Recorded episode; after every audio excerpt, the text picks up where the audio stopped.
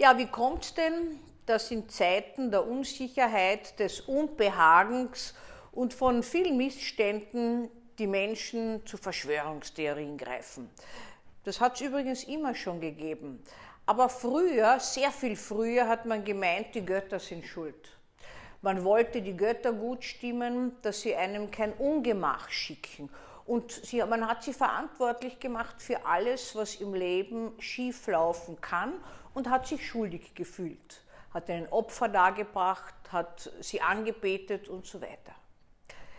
In heutigen Zeiten läuft das anders. In heutigen Zeiten verlagert man die Schuld nach außen auf einige wenige Mächtige, die davon profitieren könnten, dass viele ihr Ungemach erleiden. Und man bekämpft die. Warum macht man das? Das macht man deswegen, weil wir uns leichter tun, greifbar Feinde zu haben, die gegen uns gerichtet sind, als wenn wir gewissermaßen im Unsicheren schwimmen und uns nicht zurechtfinden. Wir Menschen wollen wissen, warum etwas ist. Das ist auch in der Medizin so. Wenn man nicht weiß, was einem weh tut und es tut trotzdem weh, dann ist das gleich viel schwieriger, als wenn man ärztlich das benennen kann. Die Diagnose beruhigt. Und die Verschwörungstheoretiker haben eine Diagnose.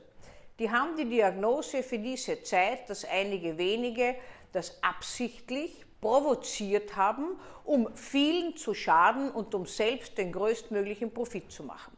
Sie können damit auch sich selbst dann mobilisieren, haben was zu tun, eine Aufgabe, sind untereinander bezogen, beziehen Energie daraus, dass man in einer Gruppe ist und gemeinsam ein Ziel hat.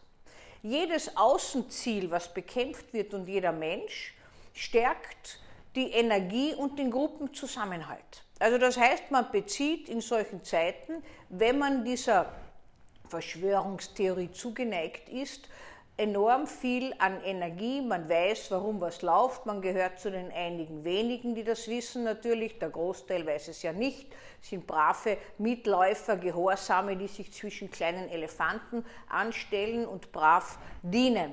Mag alles stimmen, wir alle wissen ja nicht wirklich, was, was das alles ausgelöst hat, aber die Verschwörungstheorien geben uns ein bisschen Halt und ermöglichen uns in Zeiten der Unsicherheit eine Struktur und eine Orientierung.